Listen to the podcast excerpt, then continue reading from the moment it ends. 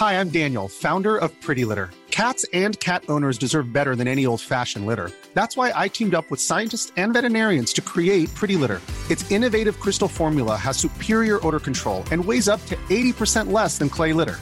Pretty Litter even monitors health by changing colors to help detect early signs of potential illness. It's the world's smartest kitty litter. Go to prettylitter.com and use code ACAST for 20% off your first order and a free cat toy. Terms and conditions apply. See site for details. Vous écoutez Crime Story, Yves Dandono, le mort-vivant, deuxième et dernier épisode. Dans la nuit du samedi 6 au dimanche 7 juin 1987, Yves Dandono meurt calciné dans un accident de la route, sur la route du col de l'Homme Mort, au nord de l'Hérault.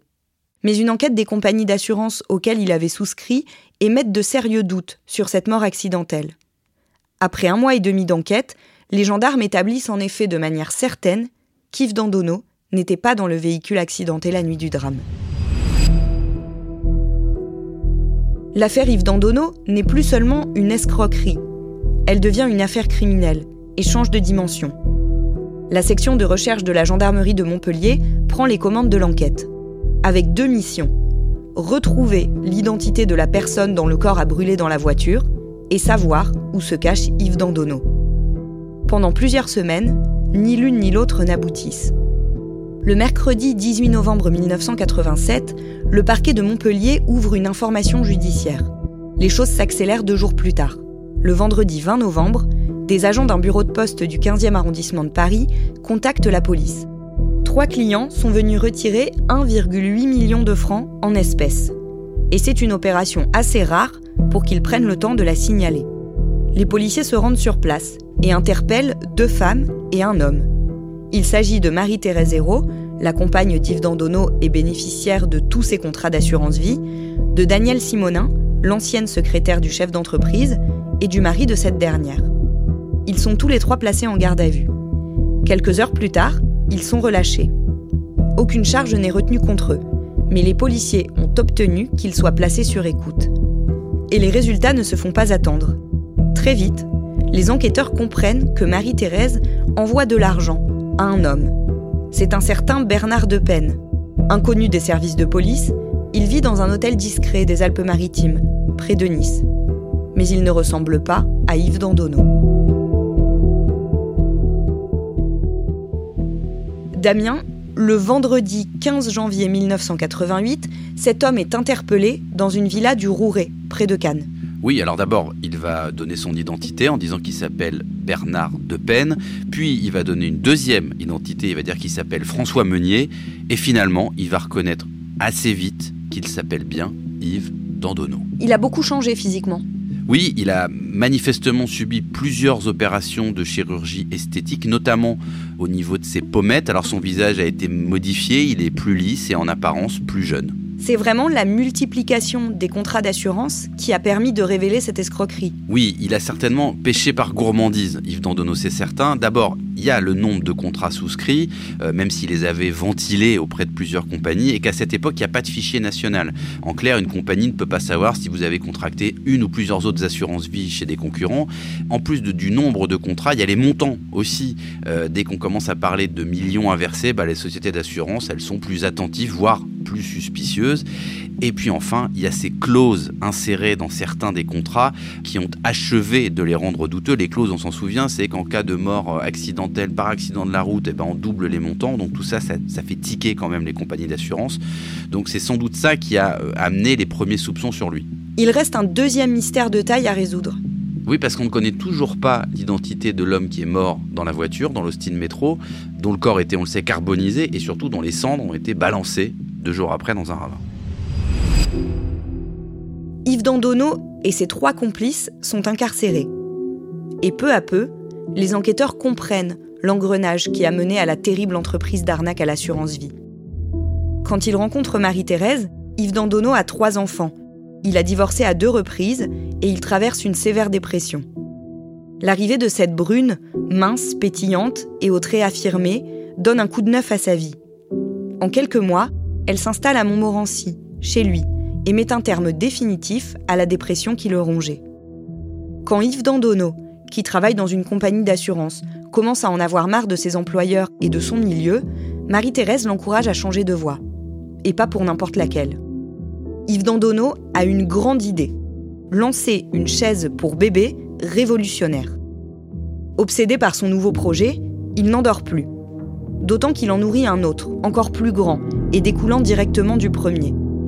Quand ils seront riches, grâce à la chaise pour bébé, lui et Marie-Thérèse, qui ont eu un fils, achèteront une île en Grèce et s'installeront là-bas avec lui en espérant l'élever en suivant un nouveau modèle d'éducation positive. Bref, ils seront enfin heureux. Marie-Thérèse, moins charmée par cette idée, ne fait pas vraiment attention aux lubies de son compagnon. Avec le temps, elle s'est habituée à ce trait de sa personnalité. Elle sait que même s'il y met pour le moment toute son énergie, il finira par se lasser, par avoir de nouvelles idées, et le couple pourra passer à autre chose. Mais ce n'est pas le cas. Comme l'arrivée de la chaise pour bébé sur le marché prend plus de temps qu'il ne l'avait imaginé, Yves Dandonneau commence, en secret, à fomenter un autre plan, inspiré du livre Assurance sur la mort de James Kane. Pour en avoir vendu beaucoup, il sait comment les assurances vie fonctionnent. Et il aimerait profiter de cette maîtrise du milieu pour les arnaquer. Il peut compter sur l'aide de Danielle Simonin, son ancienne secrétaire dans la compagnie d'assurance, qui est aussi sa maîtresse. Il imagine ainsi ce faux accident dans lequel il trouverait supposément la mort et qui permettrait à ses proches de récolter l'argent pour lui. Le projet est bien ficelé, il reste à trouver un cadavre. Ça tombe bien, Marie-Thérèse travaille justement dans une clinique.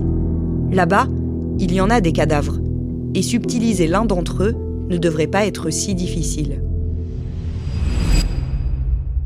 Damien, Yves Dandonneau se rapproche alors de Daniel Blouard, l'infirmier. Oui, qui est collègue de Marie-Thérèse à la clinique de Sarcelles où elle travaille. Alors Daniel Blouard, c'est un homme euh, euh, un peu rangé à l'époque, hein, qui a été conseiller municipal même de la chapelle Saint-Pierre, le, village où il habite dans l'Oise. Les deux hommes sympathisent et comme souvent euh, dans avec son bagou, il parvient à le convaincre à force de soirées passées à discuter de ce projet. Et Blouard va se dire, bon, moi, je travaille euh, comme infirmier au bloc opératoire à Sarcelles, j'ai accès à la morgue de l'hôpital, donc je dois pouvoir sortir un cadavre de la morgue. Sauf que peu de temps après, il déclare forfait. Oui, parce que finalement c'est un peu plus compliqué que prévu, ce qui est d'ailleurs relativement rassurant. S'il suffisait de porter une blouse blanche pour sortir des corps des morgues des hôpitaux, ce serait quand même très inquiétant. Cependant, l'engrenage, il est en route et même le projet va changer de braquet. Dandono et Blouard s'accordent maintenant sur le fait qu'il faut trouver un homme très délabré. Dans leur esprit, c'est quelqu'un dont personne ne s'inquiétera de la disparition. Mais cette fois, on parle d'une personne bien vivante. Et le duo est maintenant d'ailleurs un trio, puisqu'un certain François Meunier vient d'intégrer l'équipe. Alors lui, c'est un homme plus jeune, il a une trentaine d'années, assez costaud, ancien pupille de la nation. Dandono l'a un peu euh, convaincu d'intégrer l'équipe en lui parlant du fameux projet de l'île grecque, en lui promettant un poste de cuisinier dans cette école nouvelle génération euh, pour les enfants. Et Meunier, en échange, euh, lui, il est chargé de trouver donc cet homme très délabré. Cet homme, c'est un sans domicile fixe. Oui, euh, qui vont aller choisir du côté de la gare du Nord, euh, dans un bistrot qui s'appelle le Rendez-vous des Belges. Et il y a un habitué de ce bar, un habitué du comptoir. Ce type boit beaucoup, donc ils vont lui payer à boire, ils vont sympathiser avec lui. Et en discutant, ils découvrent que cet homme qui s'appelle Joël Hippo euh, voue une passion au chanteur Georges Brassens. Ils vont alors avoir l'idée de lui proposer une virée à 7 dans l'Hérault sur la tombe du chanteur qui est enterré dans le cimetière de la ville. En fait, le piège vient de se refermer sur lui. Oui, et avant de partir euh, pour ce voyage, Yves Dandonneau va laisser un mot à sa compagne en disant que s'il lui arrive quelque chose, eh ben, il faut absolument qu'elle demande le versement euh, des assurances vie. Donc les trois hommes partent, hein, euh, Blouard, Dandonneau et donc Joël Hippo, qui se fait même prêter des habits par Yves Dandonneau. La suite, c'est donc ce trajet de nuit sur cette petite route. Dandonneau, dont on sait maintenant qu'il est encore vivant, Blouard qui est vivant, donc l'homme brûlé, euh, carbonisé, mort dans l'Austin rouge, c'est bien Joël Hippo. Après la mort de Joël Hippo, Yves Dandonneau et Daniel Blouard se réfugient en Charente-Maritime. Leur plan a fonctionné et ils seront bientôt riches. Mais les remords les empêchent de profiter de ce moment comme ils l'avaient prévu. De retour à Sarcelles, ne parvenant plus à travailler, l'infirmier démissionne de sa clinique. Yves Dandonneau, lui, reste en Charente-Maritime. Le week-end, sa compagne, Marie-Thérèse Hérault, et sa maîtresse, Danielle Simonin, le rejoignent. Une double vie et une double relation amoureuse qui semblent leur convenir. Parallèlement, Marie-Thérèse s'occupe de la mère d'Yves Dandonneau, qu'elle doit réconforter régulièrement au téléphone, tant elle est dévastée d'avoir perdu son fils dans ces circonstances. Au mois d'août 1987, Yves Dandonneau change de région et quitte la côte atlantique pour la Méditerranée. L'épisode de l'arrestation de ses comparses au bureau de poste du 15e arrondissement de Paris a été comme un électrochoc. Il a peur de se faire attraper et choisit d'opter pour une solution radicale. Il fait sa première opération de chirurgie esthétique pour changer de visage. D'autres suivront. À Cannes, il rencontre une nouvelle femme avec laquelle il entame une nouvelle relation amoureuse. Elle s'appelle Betsy, travaille comme coiffeuse et l'aide à teindre ses cheveux bruns en blond. Elle aime ses yeux, devenus bleus grâce aux lentilles colorées qu'il met chaque jour. Il est prêt pour sa nouvelle vie. Mais en janvier 1988, à force d'écouter les conversations de ses complices, les policiers finissent par localiser Yves Dandonneau. Il n'y a plus qu'à le cueillir. Quand il l'encercle, Yves Dandonneau n'essaie pas de fuir. Quand il lui passe les menottes au poignet, il ne se débat pas. Et quand il l'interroge, il dément à peine.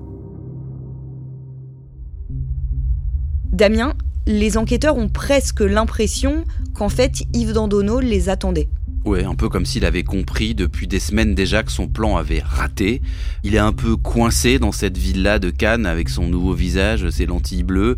Bon, il n'a pas touché l'argent espéré, donc voilà, il est dans une situation un peu bizarre où on a l'impression qu'il est presque déjà passé à autre chose parce que bah, le coup d'avant n'a pas fonctionné et qui sait finalement qu'il va finir par être identifié et arrêté. La preuve d'ailleurs, c'est que finalement on se rend compte qu'il est à Cannes, à Nice, dans cette région-là, qu'il n'est pas très loin d'une frontière avec l'Italie et qu'il n'a jamais pensé, euh, envisagé euh, à passer la frontière ou à partir à l'étranger pour aller se cacher.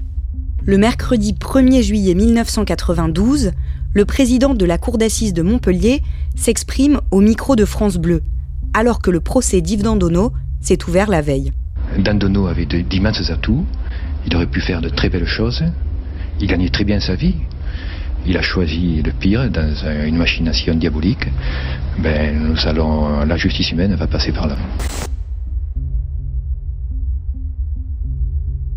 Jules Gers donne également une interview au journal local Midi Libre dans laquelle il affirme qu'Yves Dandonneau est coupable. Oui, alors c'est assez incroyable. Hein. D'abord, qu'un président de cour d'assises donne une interview dans la presse avant l'ouverture d'un procès qu'il est censé présider, c'est déjà rarissime et c'est déjà une erreur.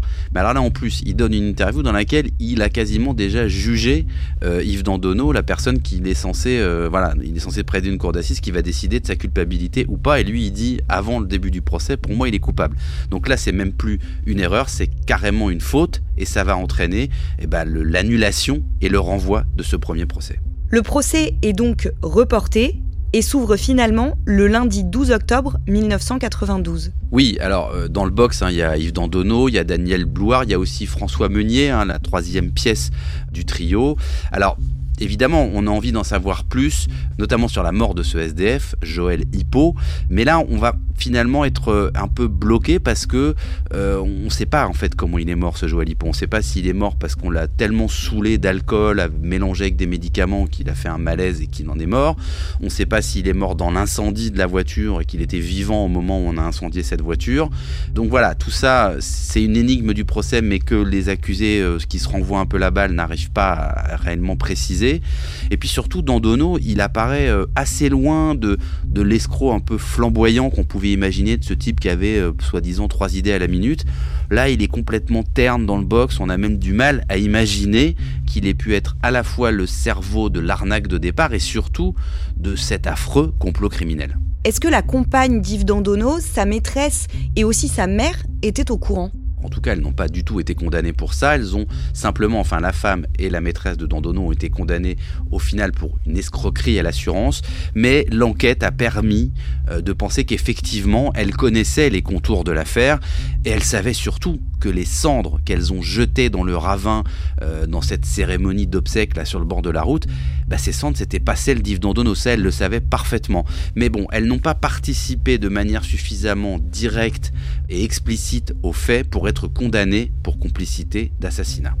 Éric Dupont-Moretti, qui est l'avocat de la dernière compagne de Joël Hippo, fait une plaidoirie marquante. Oui, alors d'abord, c'est un rôle assez rare qui va endosser Dupont-Moretti à l'époque. C'est quelqu'un qui défend plutôt des accusés. Là, il vient défendre une victime, en tout cas la mémoire de la victime. Il va faire revivre un peu cet homme, ce Joël Hippo, euh, en disant mais c'était pas un déchet humain comme on a voulu nous le présenter et comme l'avait surtout dit Yves Dandonneau. Hippo, c'était effectivement un personnage beaucoup plus riche qu'un simple pilier de bistrot. Il avait été bachelier à 15 ans, ce qui faisait à l'époque de lui l'un des plus jeunes bacheliers de France. Il avait aussi été chef d'entreprise comme Yves Dandonneau, avant de tomber dans la marginalité et dans l'alcool. Dans sa plaidoirie, Éric Dupont-Moretti, il va aussi dire devant les jurés quelque chose d'assez étonnant. Il va dire, bah voilà, Joël Hippo, c'était un type qui était opposé à l'autorité, aux institutions. Il n'aurait pas aimé que ses propres assassins finissent leur vie en prison. C'est une plaidoirie vraiment à contre-courant, assez iconoclaste, à l'image d'ailleurs de la victime, et une plaidoirie qu'Éric Dupont-Moretti va achever en fredonnant l'Auvergnat, une célèbre chanson de Brassens, qui était le chanteur préféré de Joël Hippo. Les peines prononcées à l'issue de ce procès paraissent euh, assez légères. Oui, en tout cas, on pouvait imaginer que vu l'ampleur du complot, euh, le côté quand même très détestable de cette fois cette arnaque financière doublée de, se servir d'un homme euh, déjà euh, en difficulté pour le, brûler dans une voiture, ça allait amener des peines qui auraient d'ailleurs pu la peine requise, c'était la réclusion criminelle à perpétuité. Et finalement, effectivement, ces peines, elles vont être assez peut-être pas légères, mais en tout cas beaucoup moins élevées que ce qu'on pouvait imaginer. Le vendredi 16 octobre 1992, Yves Dandonneau est condamné à 20 ans de réclusion criminelle. Daniel Blouard est condamné à 14 ans et François Meunier à 9 ans. Hier, l'avocat général avait requis la réclusion criminelle à perpétuité. Mais le jury a accordé à Dandonneau des circonstances atténuantes avant de le condamner à 20 ans de réclusion criminelle. Dandonneau est bien l'initiateur et l'instigateur du crime, mais ils n'ont pas oublié ses deux complices, Meunier l'homme qui a recruté le clochard, condamné à 9 ans, et Blouard, l'homme qui a accompagné le clochard dans son dernier voyage, condamné à 14 ans de réclusion criminelle. Marie-Thérèse Hérault et Daniel Simonin écopent de 4 ans de prison avec sursis pour complicité d'escroquerie. En novembre 2001, après 13 ans de prison, Yves Dandonneau est libéré. On n'a depuis plus jamais entendu parler de lui.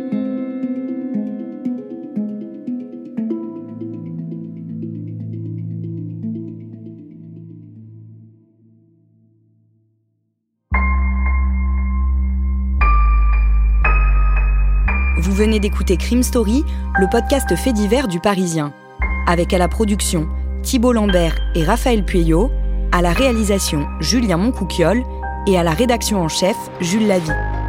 Un épisode raconté avec Damien Delseny et un podcast à retrouver chaque samedi sur le site leparisien.fr et sur toutes les plateformes d'écoute.